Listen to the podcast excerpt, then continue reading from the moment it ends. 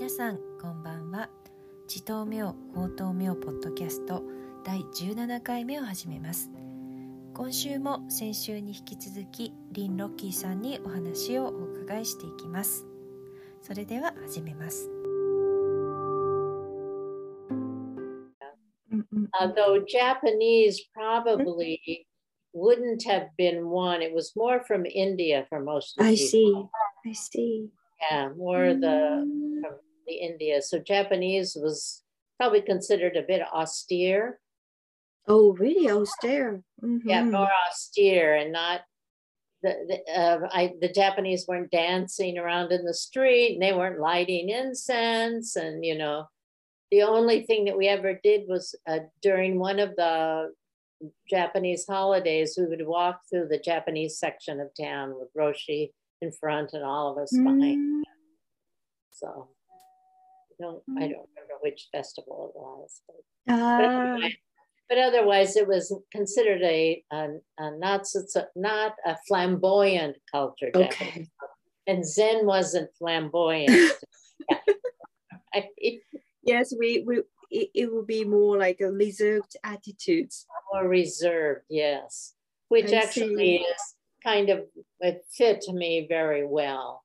Mm. So I uh, the Mm. the love of nature, um, the reserved attitude, Mhm. um, poetry, Mm. um, fit me very well as a person. Mm.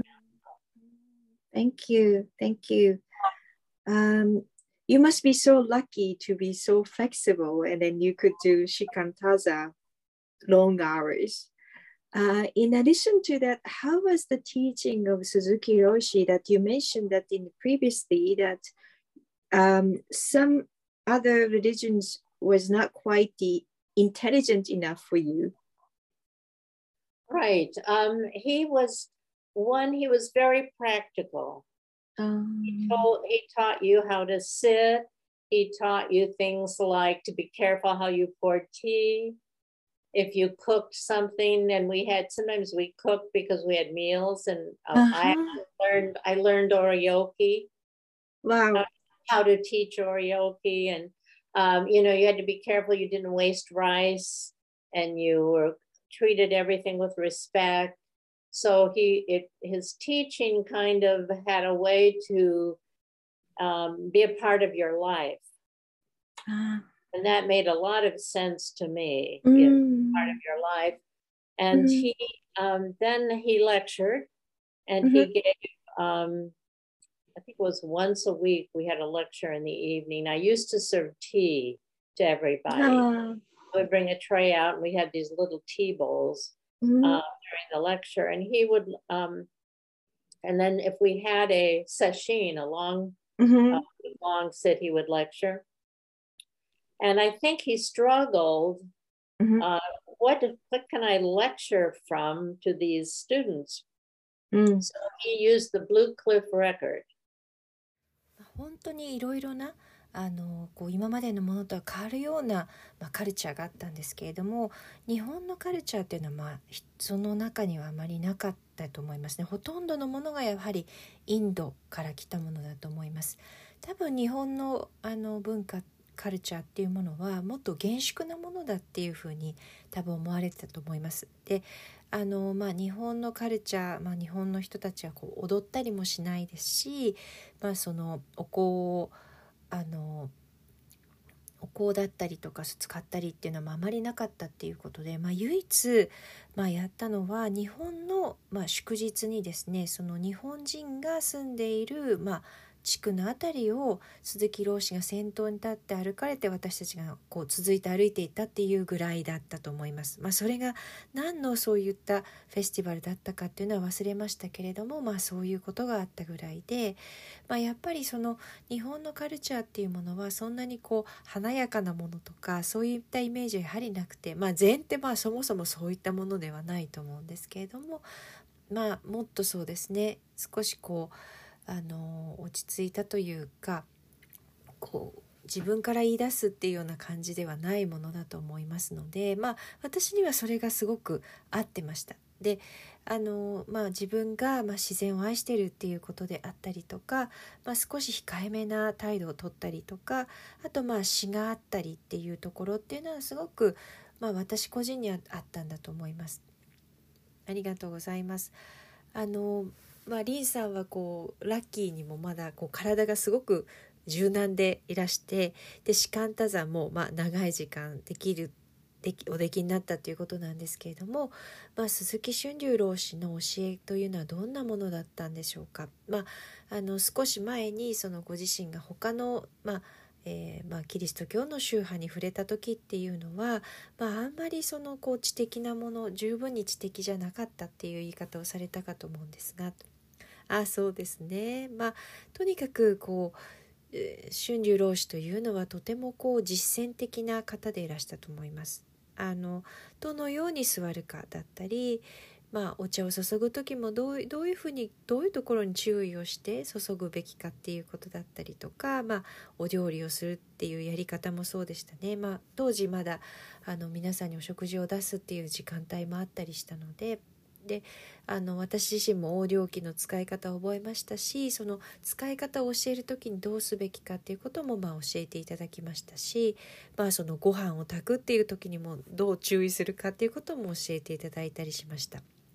なのでこう全てのことをこう敬意を持ってあの扱うにはどうするかっていうことをまあ教えていただいたっていうことが、まあ、そのその実践っていうことがこう全てこう生きることの一部になるっていうことっていうものをまあ教えてくださいましたし、まあ、それはすごく私にとってはああ素晴らしいっていうかこう理解できるものだったんですね。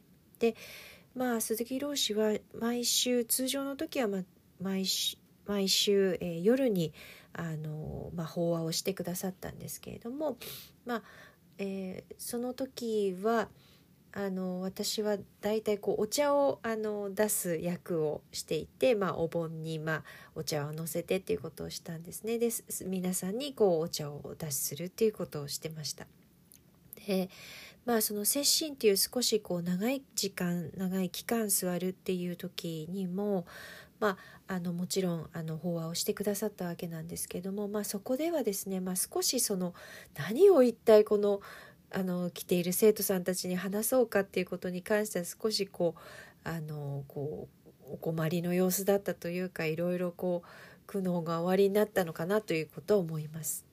であのまあ、えー、壁眼録ですねそれをまあ使われました。The teaching stories. Okay. And the Hekigan Roku. Hegan, ah, Hekigan Roku. Mm. Mm-hmm. The problem with it was that a lot of the mythological symbols are not Western myths. They're the they're Japanese or Chinese myths. Surely. Yes. So sometimes we wouldn't get it. We thought, what? You know, what does a dragon mean? What does a you know, what does this mean? Yes, uh, I, I I myself stumbles those uh, mythological yes. Yeah we have, our, our, mythology is more Greek from the Greek. You know, we right. have all. So anyway, but he would then talk, uh, um, you know, about the. He would tell the stories and sort of teach from the stories, mm-hmm. um, which I found very interesting. It mm. wasn't just believe; it, they were very interesting. They were like puzzles sometimes, uh. and I would think ah. about them all week. Yeah. Um, and he mm. taught a lot by example. Uh, so yeah, mm. by example. Um, mm. So. Mm. So it was very practical, and then everything is really part of practice, basically. Yes. And and then also told you with not really not sometimes quite literally with the logics, but it is always with examples so that you could easily understand. Yes. Mm. Yes. Yeah. Yeah. Mm. I see. I see.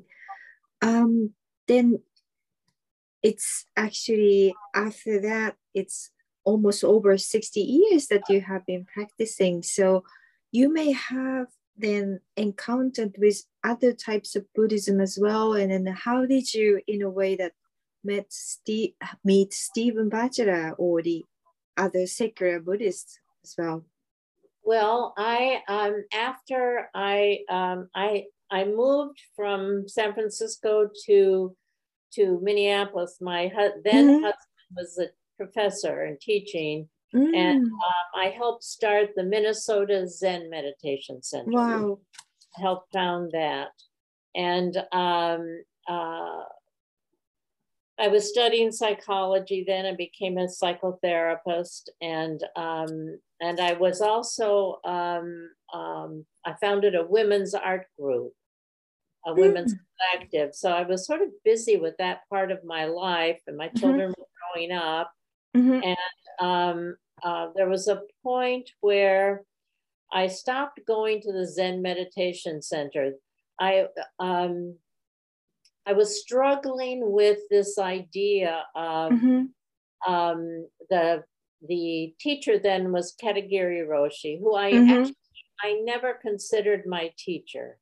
mm, My teacher was always Suzuki Roshi. In mhm, fact, I mhm, flew back to San Francisco for sessions and mhm, to interviews with him. So I never really mm, considered him my teacher, but we had Mhm. worked on him. And Mhm. uh, there was some way that he wanted us to be mhm, that didn't fit for me. And I think because I'm a feminist mhm, and I uh, and I was very interested in psychology, mhm, I thought I so I left the Minnesota Zen Meditation Center and just sat by myself. ででまあ あの壁眼録を使うお使いになられたんですけれどもまあ問題だったのはですねやっぱりそこにたくさんこう神話的なまああのまあ象徴的なものが出てくるっていうところだったわけですね。それは、まあ、西洋のものではなかったわけで、まあ、日本であったりとか中国であったりのその神話神話創造上のものが出てくるっていうところが、まあ、これえ何だろうっていうのはちょっとわからなかったり何それとかドラゴンって何なのとか、まあ、そういうこうなんだろうこれは何だろうみたいなことっていうのは結構あったんですね。まあ、やっぱりあのあそうですねそれは私自身もそれはあの、うん、何だろうって思う時はすごくあります。うん、そうですよね私たちの、まあ、基本的にその神話的なものっていうとやはりギリシャ神話から来たものなので、まあ、それはともかくとしてですねやっぱりあのそういうまあそういう物語からどういうことを学ぶかっていうことを、まあ、教えてくださったんですけれどもとっても私にとっては面白くて、まあ、ある面こうパズルのようなもので、まあ、時にはですね、まあ、その毎週お話があるので、まあ、1週間ぐらいこれこれ何なんだろうっていうことを考えたりってすることもあったんですけれども。まあ、本当にあのそれだけではなくてこうたくさんこう事例を引いてこう例を出してこうお話をしてくださるっていうことが多かったですね。あの鈴木春龍老師の話っていうのはとてもこう実践的だしこう、まあ、ある面全てが実践であるっていうことを教えてくださるようなもので、まあ、常にこう論理的っていうことだけでもなくて、まあ、あの時にはこうあの、まあ、事例が常にあるっていうことで、まあ、分かりやすくするっていうことをしてくださってたということですね。であの、まあ、その後ですねもう60年ほぼ60年以上も実践をなさっているわけなんですけどもその中では他のあの仏教にも出会他のこう宗派の仏教にも出会われたりっていうことがあったと思いますしそのスティーブン・バチェラーさんのようなセキュラーな仏教者の方々っていうのもいらしたかと思うんですがどのように出会われたんですか？えーとまあそうですね。あのサンフランシスコの後にはですね、まあ、私自身こうミネアポリスに引っ越すということがあって、まあ、当時あの私の夫が、まあ、教授として教えるっていうこともあったんですね。でそれで私はミネソタの全センターの立ち上げというのを、まあ、お手伝いさせていただきました。で、まあ、そのところにはですね私はもう心理学を学んでいて、まあ、その後、まあ、心心理師心理療法士になったんですけれども、まあ、それだったりとか、まあ、女性の、まあ、芸術のグループであったりとか、まあ、子供もまああの成長期に入ってましたし、まあ、いろいろまあ忙しい時期ではあったんですよね。で、まあ、そういう意味で、まあ、ある時点ですね私がその全センターに行くのをこうやめるっていうことにもなったわけです。まああのまあ、そこでは結構なかなかこう悩みがあったんですけれども、まあ、そのミネソタの全センターは、えー、片桐老師という方が、まあ、あの率いていらっしゃったわけなんですけれども、まあ、私にとってやはりその、まあ、ミネソタに行った後もサンフランシスコに、まあ、行ってあの鈴木春秋老師の,、まあ、あの教えを受けていましたし、まあ、そのあのそういったことがあったので自分としてはその片桐老師は自分の先生っていうふうにこう思ていなかったところがあったんですね。である時点でまあそうではなくてこう全ての人にまああの自分の生徒であるっていうことをこう求められたところもあったしで私自身がやっぱりその当時のそのフェミニストのこう動きにこう入っていってたっていうところもあったしそしてまあさらにまあ心理学に非常に興味を持ってたっていうことがあったので、まあ、あの自分一人で座ろうというところになったんです。I see. I see. then I was struggling again to find a group to sit with, and we moved. We moved to the south, and in the south at that time, there nobody was meditating. Ah, in fact, uh, you couldn't find. No, Southerners really are afraid of, of meditation. They think it might be the work of the devil. Wow. it's changed. Now, it, yoga, they were afraid of yoga too. Oh, so now, now there's really yoga. foreign to them. Yeah, now there's yoga all over and there's meditation all over. So mm-hmm. they've gotten over that. But when I moved there in 92, it was mm-hmm. about 92, mm-hmm. they, um, yeah, there nobody was, but there was a group of um, uh, Episcopalian Christians who were sitting in something called centering prayer. And I found mm-hmm. out that the the Catholic priests who had started it had learned it from Zen Buddhists. they had been sitting with Zen Buddhist group in Massachusetts. And oh, they, oh, Massachusetts. They, yeah, with a Zen Buddhist group there. And they, by this wow. time, about 90, in the 90s, mm-hmm. uh, Zen Buddhism had begun to appear in more parts of the country and they had learned how to have uh, so they had Christian ones, but they learned it all from Zen Buddha. So I thought, oh, this this is comfortable. Wow, it is. So I sat with my friends. I have a friend mm-hmm. who's an Episcopal priest. She's wonderful. Mm-hmm. So I sat with her and several a, a group of women, and we sat meditation, and we did walking meditation, and uh, in, so then I I met a, a couple who teach vipassana. Oh. And then I studied with them, and I thought, oh, this is really helpful because it helps me understand Suzuki's teachings even more. Uh, understand Buddhism even more mm-hmm. because mm-hmm. it has teachings like um, the Brahma Viharas, you know, mm-hmm. compassion, joy. It has that, and it has the Eightfold Path, and it has mm-hmm. just a lot more mm-hmm. uh, teaching. So I found it really helpful. Ah, it, it sort of fleshed out the the bare bones. The Zen teaching is sometimes so bare bones. that it kind of added this, these other resources to it which I found so interesting. Mm. Meanwhile, keeping my keeping my past, but sort of adding the vipassana and adding, I think the part that the Christian group added was an enormous focus on love. まあ、そこからあの一緒にですね座って瞑想するグループを探すのに、まあ、かなり苦労したんですけどもそれはあの私の家族が、まあ、南部に まあ、行った時で当時っていうのはまだですね誰もこう瞑想してなかったんですね当時っていうのは。多分南部の人っていうのはどちらかというとまあ本当に怖がっていてで、まあ、瞑想っていうのは何何というかこうもう悪魔の所業というようなイメージっていうのもひょっとしたら持ってたかもしれないなと思いますしまあもう今は全然変わってますけれども当時っていうのはまだヨガに対してもすごくあの抵抗感というかきょこ怖さを持って持ってたっていうことで、まあ、多分すごい全然違うものすぎたってことですかね。まあ、そうですね。まあ少なくともまあ92年当時っていうのはまあそんな感じで誰もそういうことしてなかったんですね。でまあもう今はもちろんヨガだったり瞑想だったりもうどこでもできますけれど、まあ、当時はそんな状況だったんですね。で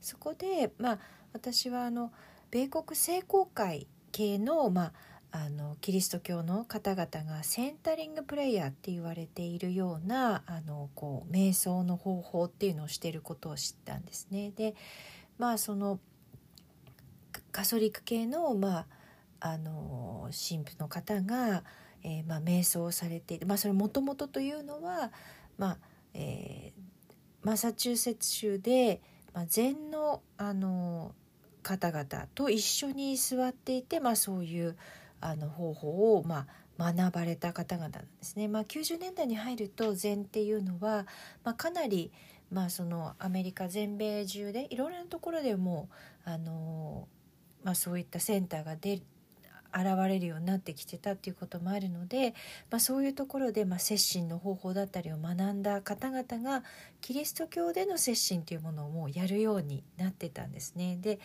あのそれでまああこれはすごく居心地がいいって私自身もすごく思ってそこでまああの、まあ、女性のまあ女性の方と出会って、まあ、その女性のグループで、まあ、一緒に座るっていうことをするようになって、まあ、座るのもそうですけれども、まあ、歩きながらする瞑想、まあ、金品っていうような瞑想だったりも、まあ、するようになりました。で、まあ、その後にですね今度はビパッサナをあの、まあ、いわゆる上座部仏教を、まあ、教えてくれるご夫婦にも出会ったりっていうことがあって、まあ、そこで、まあ、その方々から学ぶっていうことは私にとってはですね、まあ、すごくこうあの今まで学んだことをより深く理解することにまあ役に立ったと思っていて、まあ、例えばブラマビハラっていうあの仏教のまああの美徳価値観をまとめたものであったりとか八正道っていうことっていうことが、まあ、すごく自分にとって助けになるなすごく助けになるなというふうに思ったんですね。それはあの禅で学んできている骨組みをに肉付けをするっていうような感じまあどちらかというと禅っていうのはもう本当にそぎ落としていっても本当に骨組みだけっていうような感じだったので、まあ、そこにこう新たな、まあ、リソースっていうかまあ追加のものっていうのが加わっていったっていうことでもう本当に私にとっては面白かったですね。なのでそういった形で私は、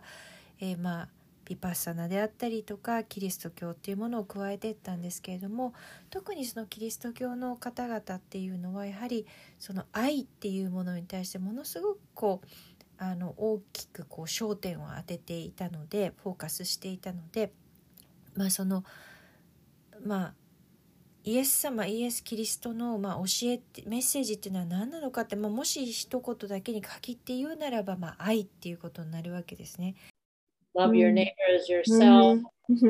so, um, so that kind of helped me really add that part. And then when I found Vipassana and the Brahma Viharas and everything, I thought, oh, yes, adding compassion and, and loving kindness and so important. To to a rather uh, austere Japanese practice. yes, when not, I not that Suzuki wasn't a very kind man because he was, you know, but um, so that's kind of so having all those pieces mm-hmm. um, really kind of led me to Stephen Batchelor because he mm. has an exploring mind and he's ex- he's open to exploring sure. what's useful and all all sorts of ways and really looking at things and i the other thing i will say roiko mm-hmm. when when i started with suzuki we mm-hmm. didn't wear robes there wasn't any kind there wasn't any chanting i see just mm. very simple when some of the men students went to Japan and studied, they came back. Mm-hmm. We never called Suzuki Roshi, we called him sensei. Ah. I see. Sensei, sensei. Sensei, when when uh, they came back, they said, "Oh, you have to call him Roshi, Oh, and you should have all this chanting, and we should be wearing robes." And I really never really liked that. mm-hmm. I mean, uh, chanting the Heart Sutra was fine. okay. Then when you start chanting the lineage, you know, Ayo Dayo Sho, ra, ra, ya, you know, and then you'd have a chant for fires, and then you have a chant for this. And I thought, uh, no, I Mm. get, I got the bowing, the importance of bowing, Mhm, um, the importance of sitting, mhm. uh, and I still kind of liked the term sensei. Ah, There was something sweet about the term teacher rather than Yes. Roshi. Yeah. right. So I I think I have always carried a, the love of having a simple, Mhm, more equal, mhm, less layers mhm. of ordination, less, you know, you're somebody because you have the this or the that, the Raksu or the whatever. Um, yeah. So I've always kept that love of simplicity. My mother was a Quaker. oh, really? Ah. So, and the Quakers sit in silence Mm, and mhm. they're very simple. Ah, So she had joined a Quaker church for a while and Mhm. really believed in in mhm. Mahatma Gandhi and peacefulness and all that. So Ah, um, I think that I like that about Stephen Batchelor.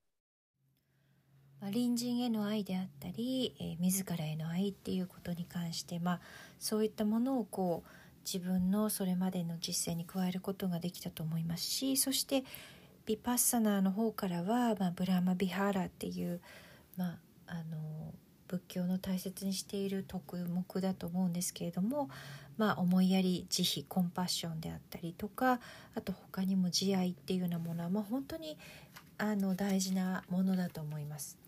でまあそのそういう意味ではこう日本の日本的なすごくこう厳粛なものというよりもまあそういうものっていうのが加わったんだと思っています。でもちろんこれはあの鈴木老子が、まあ、親切な方ではなかったなんてことではなくて本当にあの親切な方であったと思うんですけれどもまああのまあ、こういうものがこう加わることで全てのこうピースが加わっていたようなことだったと思っていて、まあ、そのそれがま結果としてスティーブン・バチェラーさんにつながったんだと思います。スティーブンさんのこう探求していく心っていうもの、えーまあ、そういうものだったり、まあ、すごくこうオープンにですねいろいろなこう方法を、まあ、あの探っていくっていうことだったりとかこういろいろなものをもう見ていくっていうことだったりっていうことだと思っています。であの私が、まあ、鈴木老師のもとで、まあ、実践を始め学び始めた頃っていうのはまだですね、まあ、全然こうそう何かを唱えるということもなかったですし、まあ、まだまた衣を着るっていうこともなかったんですね。それがまあ、あの男性のこう、まあ、生徒たちがこう日本に学びに行って帰ってきた時になってから逆にまああのそこまではずっと先生っていうふうに鈴木老師のことを呼んでいたのがまああのせ老師と呼ばなければいけないっていうことを言われたりとか、まあ、こういう時にはこういうチャンティングをしなきゃいけないこうやって唱えなければいけないだったりとか衣を着なければいけないっていうことを、まあ、言われるようになっていったんですね。だからそれは私自身はあまりそれはまあ決して好きな、まあ、そうしたいっていうものではなかったです。で、まあ、般若心経を唱えるっていうことはもちろん大丈夫ですいいことだと思います。でもこう例えばそのこれまでの系譜を唱えていったりとかこう火を灯す時の、まあ、何かを唱えなければいけないとかこの時には何をしなければいけないっていうことに関してはちょっとあまりノーという感じだったんですね。でそれで、まあ、もちろんこう誓いを立てるっていうことは非常に大事なことですし、まあ、もちろん座ることは大切ですし、まあ、っていうのはすすごく分かっていたことです。ただやはり私はそのあの先生と呼ば呼ぶことが、まあ、すごくこう、まあ、私にとっては好きだったんですね。それは何かこう老師と呼ぶよりも何かこうそこに、まあ、優しさのようなものっていうものをまあ感じたからだと思います。それはやっぱりもっとシンプルであるし先生と呼ぶことによってまあシンプルでもあるし、まあ、ある程度こう、えー、まあ平等というか対等な関係性っていうものもあると思いますしそのこう階層より覗いた形に感じられるっていうこともあるし例えばあなたはこういうことをしたからもうこうこういう状態にあるとかそういうようなことまあラクスを身につけていらっしゃるとかそういったことではないわけそういうことではないっていうことだと思うんですね。私はやっぱり常にそのシンプルであることっていうものをこうすごく大切に愛してたっていうことがあるんだと思います。で私の母はクエカー教徒であった時期もあって、まあ、クエカーの方々っていうのはこうあのまあ、静かに沈黙のままに座るっていうことをして、まあ、非常にシンプルな、えー、まあ、ことを大切にする人たちっていうことがあって、まあ、しばらく、まあ、そういった、まあ、信仰を持ってたことがあったしそしてそのガンディの、まあ、平和への、まあ、活動だったりそういうものっていうのをこうあ大切にしてたんですね。まあ、そういったことがやはり私がスティーブン・バチェラーさんをあの、まあ、こう好きになったっていうことだと思います。ご視聴いただきましてありがとうございました。今週はここまでになります。ではまた来週。さようなら。